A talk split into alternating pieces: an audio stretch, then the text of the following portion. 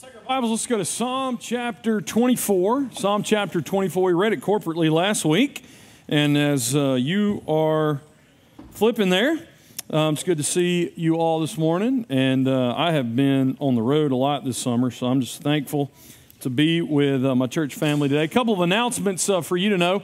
Um, around Mother's Day, you may have grabbed a uh, a baby bottle uh, to fill with change for the Choices Clinic here in Laurel. It's an organization that we support, a ministry organization on the front lines of, of life. And uh, just got a, a, reminder this week if you haven't turned those in, please go ahead and turn those in. We're not the only church that maybe, maybe behind on some of that, but uh, just a reminder if you've got a baby bottle at the house, uh, that bring it back next week so that we can uh, we can get that turned in.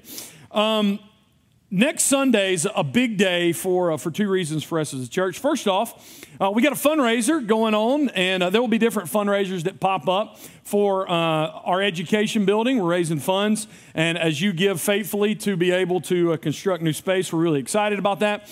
After uh, next Sunday morning, Smashed and Loaded, great potatoes. They got a fundraiser, and they're going to actually be here making that for you. Shelby Wimpigler will be in the lobby uh, when the service is over this morning, so you can go ahead and, uh, and sign up for, for that for next week so you can get lunch. Secondly, next Sunday night, is uh, our family meeting. We've started having these uh, once a quarter, and we're going to have a family meeting here at 5 o'clock. Got a lot of stuff to share with. Next Point's going to share um, some other things that uh, we're, we're going to share with you um, as pastors uh, in the life of the church. And then after, we're going to eat, and then there's going to be a water slide for kids, and then we're going to shoot off some fireworks, okay? So uh, it's going to be a great Sunday night. Next Sunday night, the 23rd, starting at, uh, at 5 um, o'clock. Pray for our kids, our kids, and our uh, children's ministry team and chaperones. They're in Alabama today um, at Talladega, not to race cars, but at Shocco Springs. Um, to be able uh, for, for kids camp they get back early this week i know some of you may have uh, less people in your house so enjoy uh, maybe 30 extra minutes of sleep during the night. Anyway, Psalm chapter 24, while you're flipping there, we are in a series this summer called Psalms of Summer, where we're just looking at different Psalms. We actually read this Psalm last week, and uh, so I, I, thought it was appropriate for us. Um, especially, you'll see some, tie, some ties in with the Lord's Supper as, as uh, we get ready to take the Lord's Supper later in the service. By the way, the R team, so thankful um, for you to be able to share. Thankful that we're ascending church. And I'm just going to put him on the spot. Daniel will preach very soon from here because he can do it, okay? He can do it. Amen. Anna's giving me that look. She said, I got to live with all the anxiety leading up to it, right? But yeah, we have multiple pastors, and I'm thankful that um, it says in Timothy, right? You Got to be able to teach. So um, I'm just thankful for, for Daniel and Ryan leading that team and uh, for, uh, for everybody just going. And so you know who we partnered with in the DR, we support them monthly um, as a church. And so what a great thing, the local church here to help the local church there. Psalm chapter 24 is where we'll be. Let's read all 10 verses. Notice it says that this is a psalm of David. The title of the message today is The King of Glory, which is the theme of this song. Psalm 24, a psalm of David. The earth is the Lord's and the fullness thereof, the world and those who dwell therein. For he has founded it upon the seas and established it upon the rivers. Who shall ascend the hill of the Lord? And who shall stand in his holy place? He who has clean hands and a pure heart, who does not lift up his soul to what is false and does not swear deceitfully. He will receive blessing from the Lord and righteousness from the God of his salvation. Such is the generation of those who seek him who seek the face of the God of Jacob. Selah. Lift up your heads, O gates, and be lifted up, O ancient doors, that the King of glory may come in. Who is this King of glory? The Lord, strong and mighty, the Lord, mighty in battle. Lift up your heads, O gates, and lift them up, O ancient doors, that the King of glory may come in. Who is this King of glory? The Lord of hosts. He is the King of glory. Father, we ask for your blessing on the reading and preaching and teaching of your word. Lord, help me to communicate faithfully your word. Holy Spirit, I pray for unction and clarity for us to be able to grasp this, specifically, Lord, how this psalm just speaks of Jesus and how we will celebrate and remember his sacrifice in our place for our sin in a few minutes. So, God, as we look at the Psalms this morning, help us. We ask it in Jesus' name. Amen. Psalm 24 is a really, really cool portion because it, it is almost at the bookend of three different uh, themes in the Psalms. I was in uh, hermeneutics class in New Orleans Seminary. My professor, Dr. Parker, walked in one day and he said, Hey guys, I saw something this weekend and I hope it blows your mind. He said, In Psalm 22, I see a cross. In Psalm 23, I see a tomb. But in Psalm 24, I see a resurrection. And I was like, That's really good. If you remember, Psalm 22 begins this way My God, my God, why have you forsaken me? And when Jesus was on the cross, he announced that not just to tip us off that prophecy was going down, but to let us know what was going through his mind and heart, what was, what was happening. In Psalm 23, that Justin looked through, what, two weeks ago? You'll remember in the middle of it, there's a valley of the shadow of death. But there's an upbeat here in 24 where the earth belongs to the Lord, where we're invited into God's presence. And then the psalm ends that we just read it this triumphal procession of victory and conquering as the King of glory, not a King of glory, the King of glory takes center stage in a procession. Scholars have called Psalm 24 what, they, what you might call an entrance liturgy.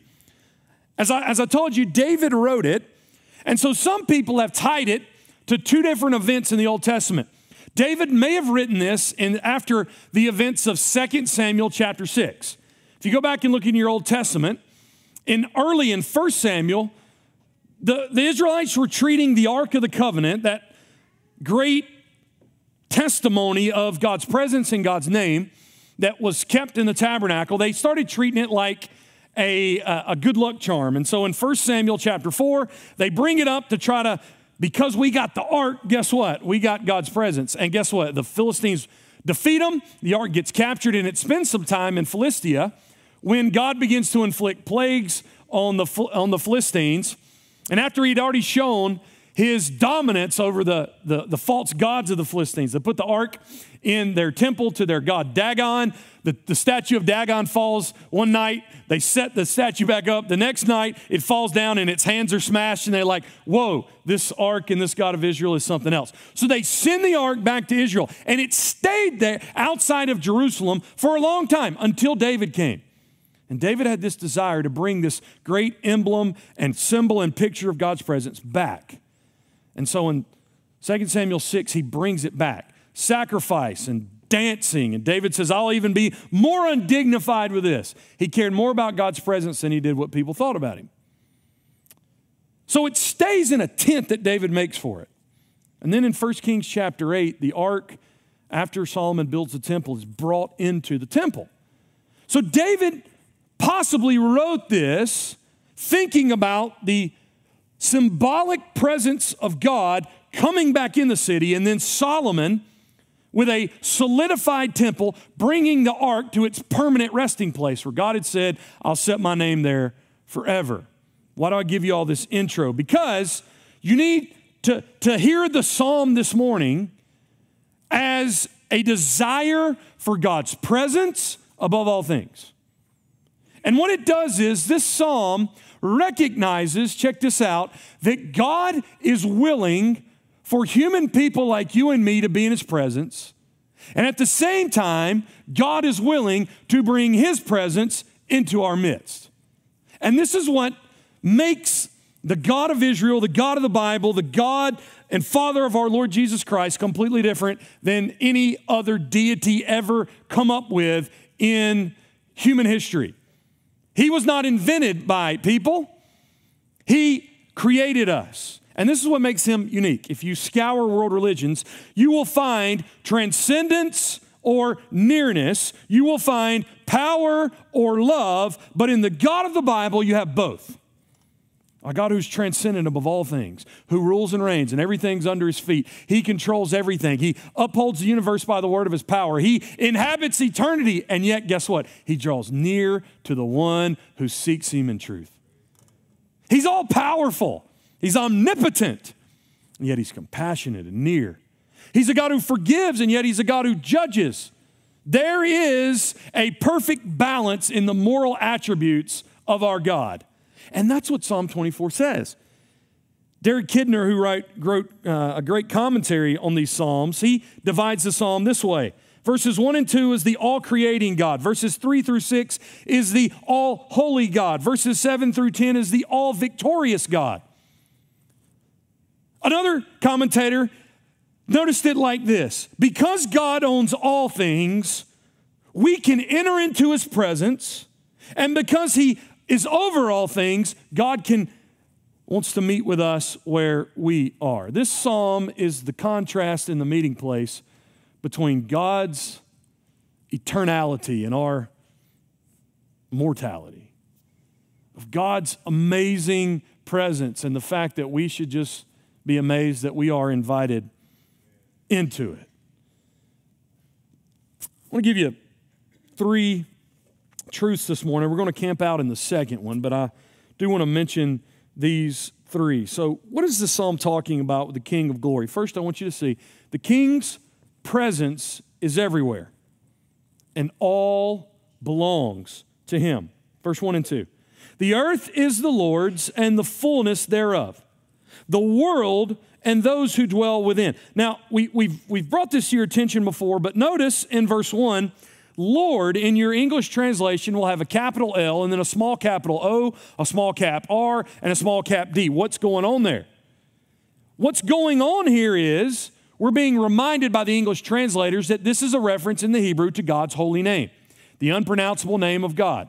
Some people say Yahweh or Yahweh or Jehovah or Yehovah. We don't know how to pronounce it, and that's a good thing.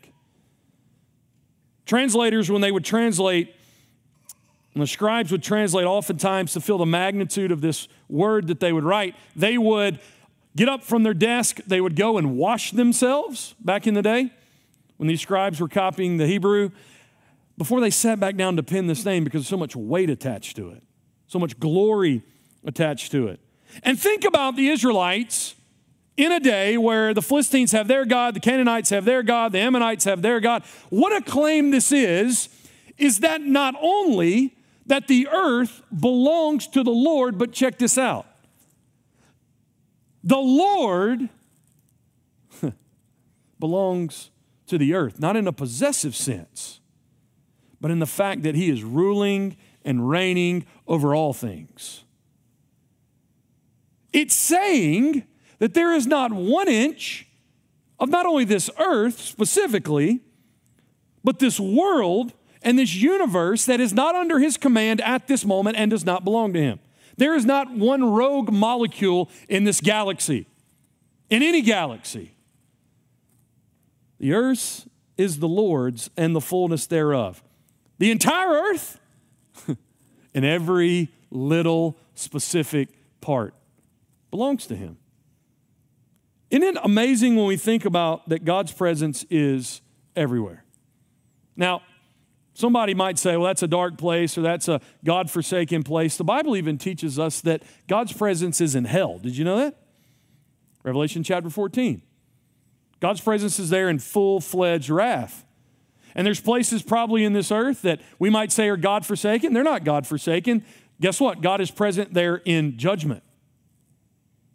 Aren't you thankful this morning that if you're in Christ, that God's presence is with grace and mercy and love and faithfulness. He's faithful to us because he's faithful to his son. Notice at the second half of verse 1, it says, the world and those who dwell therein. So, not just the physical order, but every single person belongs to God. Now, now let me let me make a, a clarification here. We should not in our evangelism encourage people to make Jesus the Lord of their life. That's not biblical. Christ is the Lord over every man. It says that Christ died and rose again for this purpose, that he would be Lord over all. You see, in this life, if we acknowledge and submit and surrender to the fact He is Lord, that means forgiveness, reconciliation, adoption, justification. One day, every knee will bow, every tongue will confess that Jesus Christ is Lord. He is Lord whether or not you acknowledge it or not. And you see, that's why the gospel, the call of the gospel, is submit now, surrender now, plea for mercy now, because God is gracious to offer it and receive it. It's a reminder this morning if you are right with God through the Lord Jesus Christ, or if you are running from God, guess what? There is no place that you will not run that He is already there. Can I encourage you this morning, possibly as a Christian, if you're dealing with guilt and shame, and you're thinking that you're running from God and you're trying to hide from God, guess what? When you get there, He's already going to be there. If you're running in sin, guess what? Wherever you run, He's already going to be there. God's omnipresence is a encouragement to those of us in Christ, and it is a terrifying reality to those of us who are outside of Christ. But the text says, the earth is the Lord's and the fullness thereof, the world and all those who dwell therein. Then in verse 2, for he has founded it upon the seas and established it upon the rivers. How does it all belong to him and why is he everywhere? Because it all came from him. He founded it, he established it, he started the physical creation, he started your life. And the idea here is that the seas and the rivers would be chaotic were it not for God's intervention. God not only started it, God sustains it. So what that means is is that God not only began the world, but he upholds it right now. Hebrews 1 actually says that it is Christ who does this. That Jesus doesn't juggle the galaxies in his hand. Christ says, "Do your thing. Stay still. Rotate. Supernova, you're done. Black hole, pull in some stuff. By the word of his power. This isn't some lowly, meek, nice, just trying to get along with everybody. Lord, this is the God who upholds the universe. His presence is everywhere, and all belongs to him. Now, in this psalm particularly, why is that important? Because if this is a entrance liturgy, and if they are bringing, David's writing this to reflect or to look forward to the ark coming into the city, what that means is, is that everywhere that God goes, it already belongs to him. Everywhere that God is, he's in control. God has a right to your life. God has a right to your time. God has a right to your thoughts because everywhere you live is in His presence. And so then, as we move on to verse 3 through 6, I want you to see this. Secondly, those who truly seek the king meet him on his terms. There's a procession going up. They're going into Jerusalem. Here comes the conquering king. His presence is coming to the city. Well, the natural question is who can join him? Who is welcomed into this. I told this story recently, but growing up at Highland Baptist Church every December, we had the living Christmas tree, right? Just shove it into a room. It's huge, right? It's massive. Well, when we were teenagers, we were always, gentry, we were always the security detail for the wise men, okay?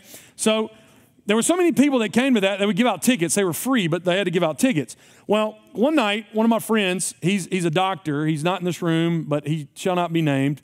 Um, he, uh, by the way, is Dr. Adrian Sims. I'll just go ahead and throw it out there, okay? So, so Adrian calls me and, and one of my good friends, Clint Tucker, and Clint and I are detail. Well, Adrian came to get into uh, just to watch Living Christmas Tree as a teenager, and every local church has one. Don't look at them, but that person that like rule follower, and rule follower wouldn't let him in the back. He didn't have a ticket. He was like, I'm a member of this church. You got to have a ticket. I, so he calls us and he says, Hey, I can't get in. They won't let me in to watch. He's like, We got to fix, bro. Meet us, meet us around back. Because we were like mid of the program, middle of the program. So we, we, t- we bring him in, we let him in the building, we take him upstairs to the choir room. Off the side of the choir room was this costume room. We found the dude a costume. Now, at the time, he had like a broken wrist. So we took leather and we wrapped it around his cast so that he looked all first century legit. You know what I'm talking about? Found him a spear, found him like the, you know, the poofy guard pants. Our time comes. He walks in our detail. We walk right by that lady and we just smile as he enters in. He was in the program that night. How do you get in? And here in, in, in, Psalm 24, the entrance into this procession is meeting the prescribed terms. And guess who sets the terms? This King of glory. What are the conditions? Verse 3 Who shall ascend the hill of the Lord? and who shall stand in his holy place? Now, now keep in mind the Temple Mount. So, so a, a, geographical rise is in the minds of the people. They're going up. This is why we have the Psalms of Ascent. Psalm 121 through 134. They would sing these as they went up to the Temple Mount. And so this is what's happening. They're ascending to the temple. They're going up. Even when the tent was there with David, it was a geographical rise. And so they're going up. So the idea is as God goes into his dwelling place, how can I go with him? Because I want to be where he is. What's the terms? Here they are. He who has clean hands, that's one. He who has a pure heart, that's two who does not lift up his soul to what is false, three, and does not swear deceitfully, four. Now, the terms are listed there. If you want to be in this victorious procession and end up in God's presence, here are the terms clean hands, pure heart, don't lift up your soul to what's false, don't swear deceitfully. Let's just break those down real quick. Clean hands, what everybody can see. Clean here is the idea of not guilty, innocent, no bloodshed, Nothing, no obvious sin done with the hands. I can see my hands, you can see my hands, everybody can see my hands. Same way for you. So the idea here is is there anything obvious externally that would keep me from God's presence? Then he says a pure heart. I can't see my heart, you can't see your heart, not the four chambered muscle that pumps blood throughout our body, but what? The will, the control center, what we love and pursue, the compass, all of that. That's what's encompassed here. And notice, it's got to be pure. The inward part of us that nobody can see, the, the closets in our life, the attic, the basement, the, the places where we throw everything when people come to visit that nobody can see.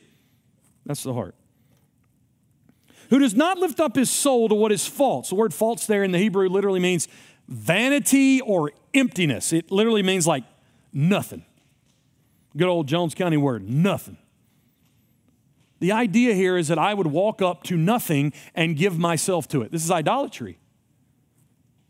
That I would surrender the very part of me that God has given to me that only belongs to Him. The part of me that I would set my affections, the direction of my life, my worship, that I directed at Him, I have taken that away and I have gone to something else and I have offered myself, and whatever it is, it can be hobbies, people, talents, you know, people and materials.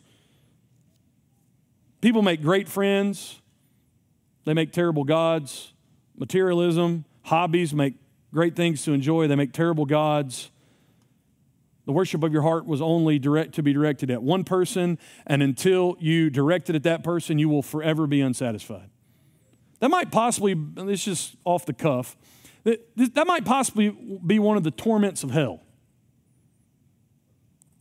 Is because you are forever unsatisfied because you refuse to worship the one that you were created for. See, in Him, we find satisfaction. We don't lift up our soul to what's false, and we don't swear deceitfully. That, that is, that we speak the truth, not lie. Jesus said, What? Out of the overflow of the heart, the mouth speaks, right? And so here it is clean hands, pure heart, does not lift up his soul to what is false, and does not swear deceitfully. I want you to see first that, that God demands absolute perfection to be in his presence. I'm in trouble. Anybody else in trouble? If that's what it takes, we're in trouble.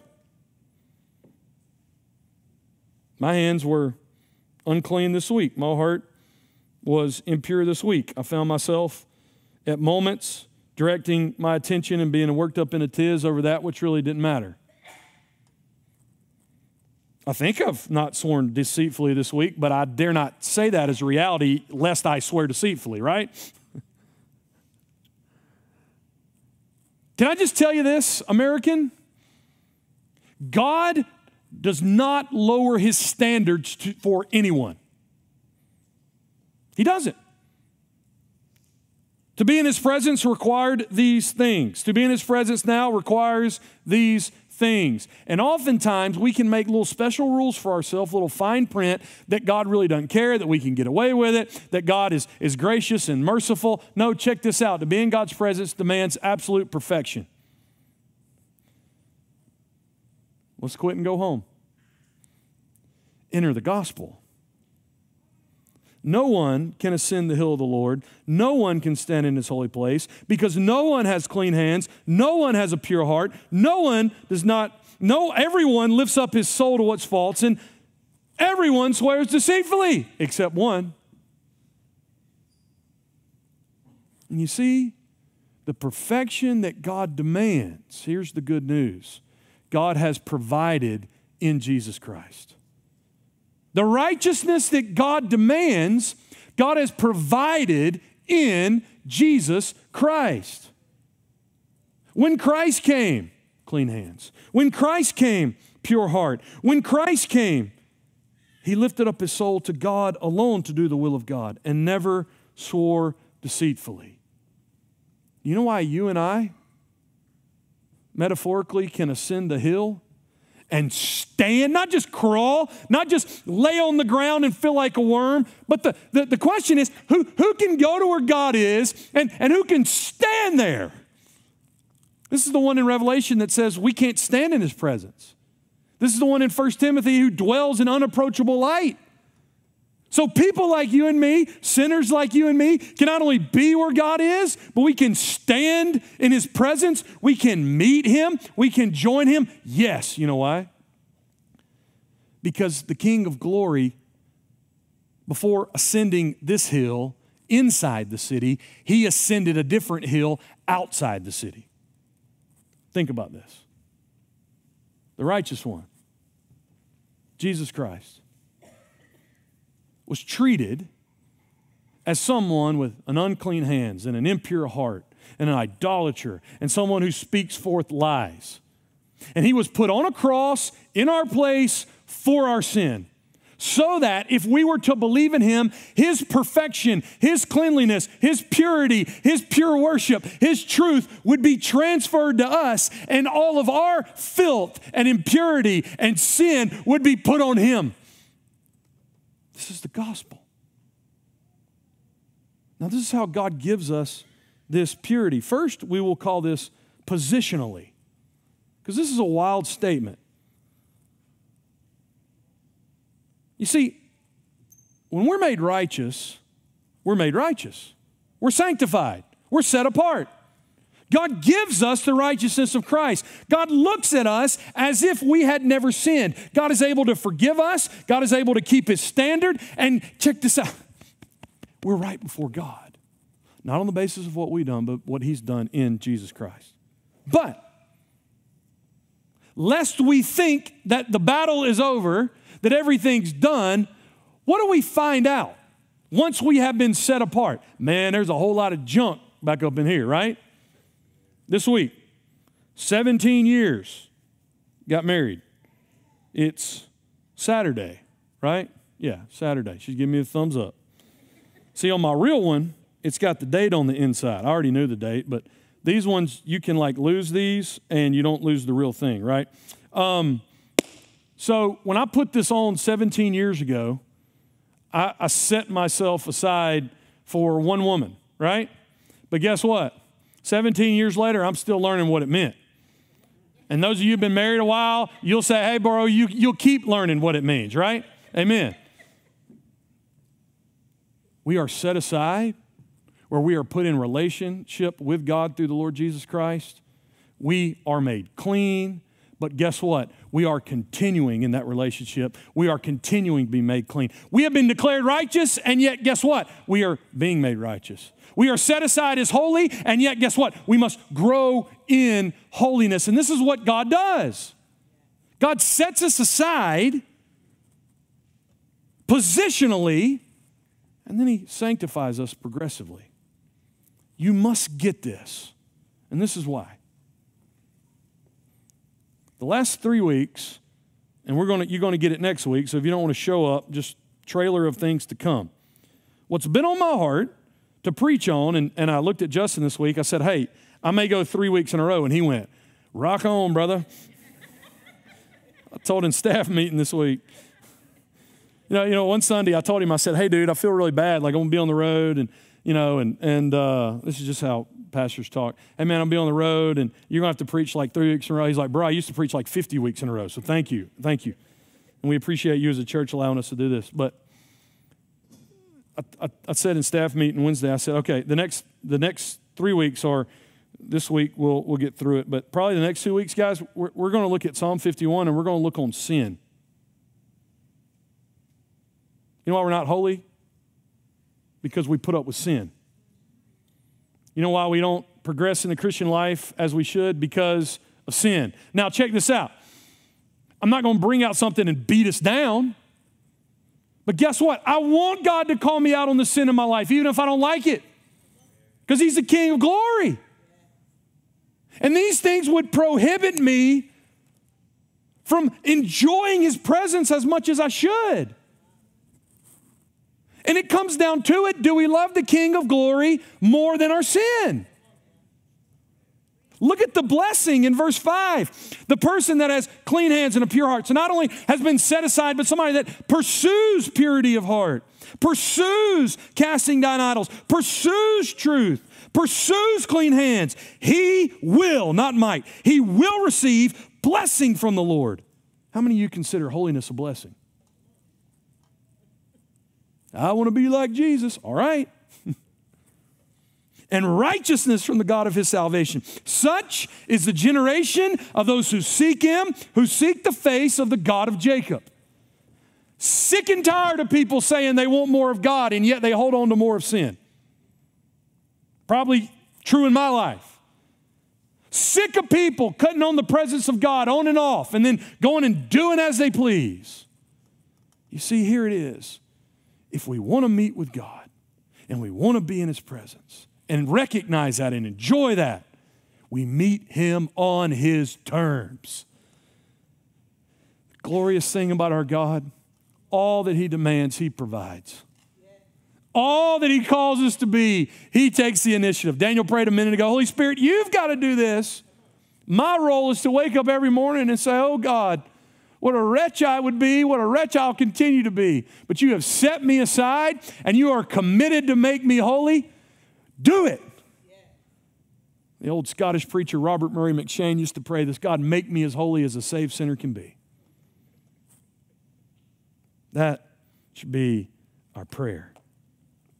Aren't you thankful that He went to the hill first? Aren't you thankful that He took your sin and shame so that you could be clothed in His righteousness? Finally, this morning, as we segue towards the Lord's Supper, I think this is important for us to see. The only appropriate response to the king is full and absolute surrender. Lift up your gates. It's a picture of a city. Lift up you heads, O gates. Be lifted up, O ancient doors, that the King of glory may come in. So notice this in 3 through 6 is us joining him where he is, but in 7 through 10, it's this idea that he's entering where we are.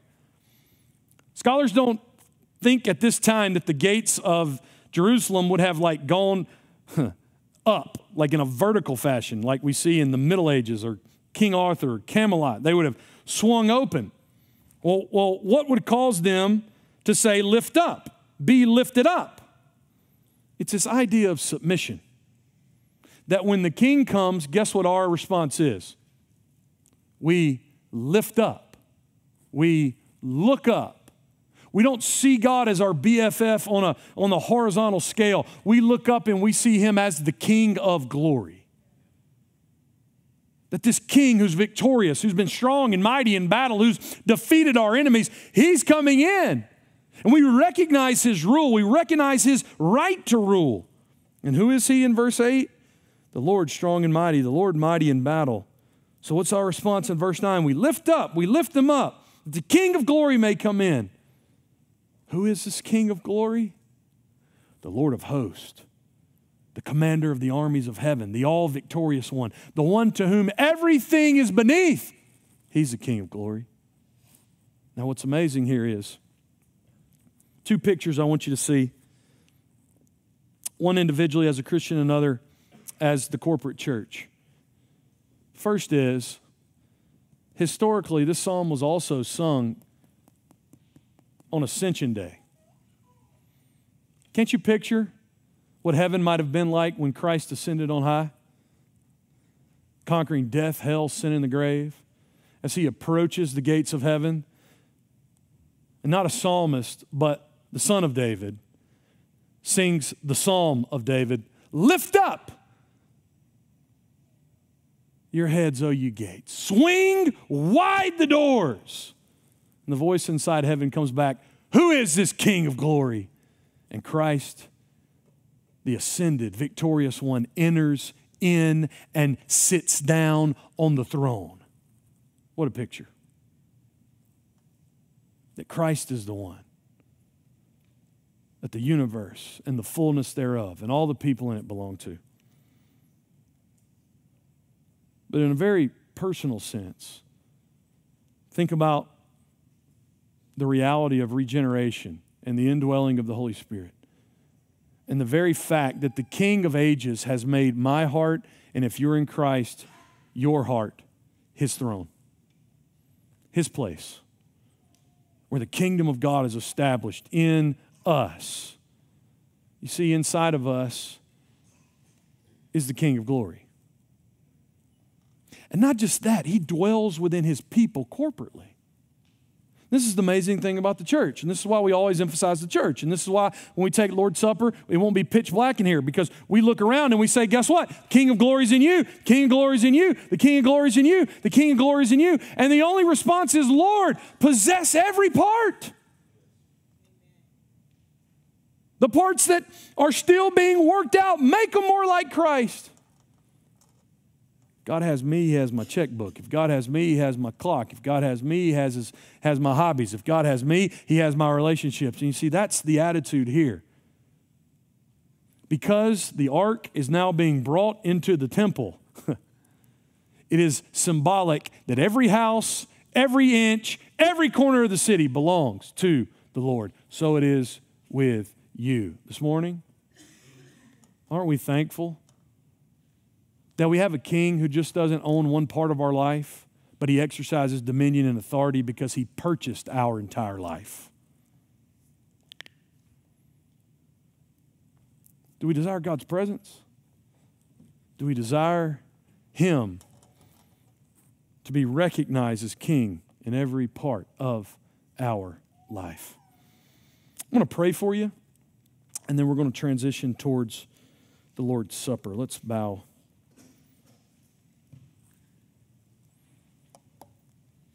Father, we thank you that you were willing to not only enter Jerusalem, but to enter our hearts. Lord, we're thankful that you not only ascended the Temple Mount, you ascended Mount Calvary. God, we're thankful that when you died and rose again and went back to the Father, the gates of heaven opened up to your presence. And Lord, we're thankful, really, the only right response is to surrender everything. Lord, I pray for those in this place that don't know you. That God, they would feel their helplessness, but Christ's all sufficiency to make them right with God. God, I pray for the believer that, Lord, we would end making our own terms and our own rules for ourselves. God, we would meet you on your terms.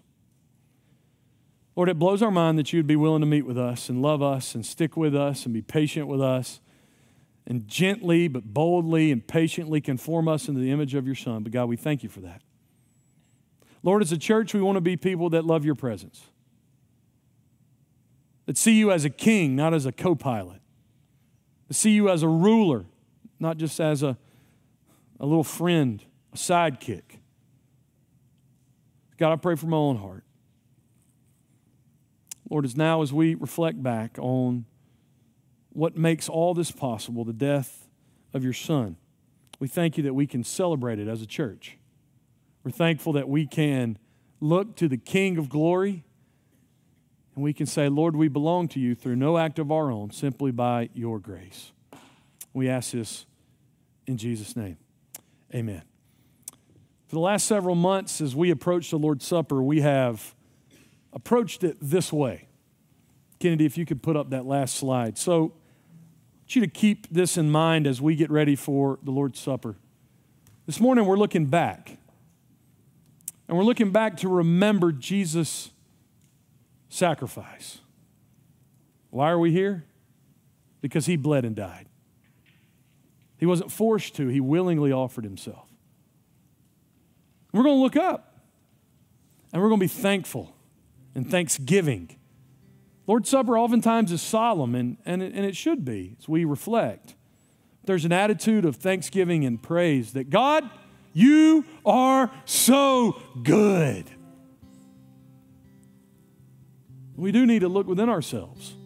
Remember, this is not a paranoia that I forgot something that I did Tuesday morning eight years ago. And this is not, remember, unworthy participant. None of us are worthy. This is unworthy participation. Is there something in my life that's obvious? Is do I have beef with somebody in the congregation? Is there something I need to get right? So there is an aspect to that. Then we look around and the fact that I'm not the only one partaking of the Lord's Supper today. There's a congregation of people. And guess what? We can unite. Nothing unites us we have nothing in common except Jesus for all of us. We can celebrate that. So, in a few moments, as we come forward and you'll be bumping elbows and getting out of people's way, guess what? These are your brothers and sisters, and we celebrate the suffering and victory of our Lord, what? Together. And then as we take the Lord's Supper today, we can look forward to the fact that one day what we see now in faith will be seen and realized in sight. We will see him face to face, and we will be with him for all eternity. I ask Justin and Casey and Blake if you guys would come forward to uh, prepare. So let's just sit in prayer just for a second and uh, reflect.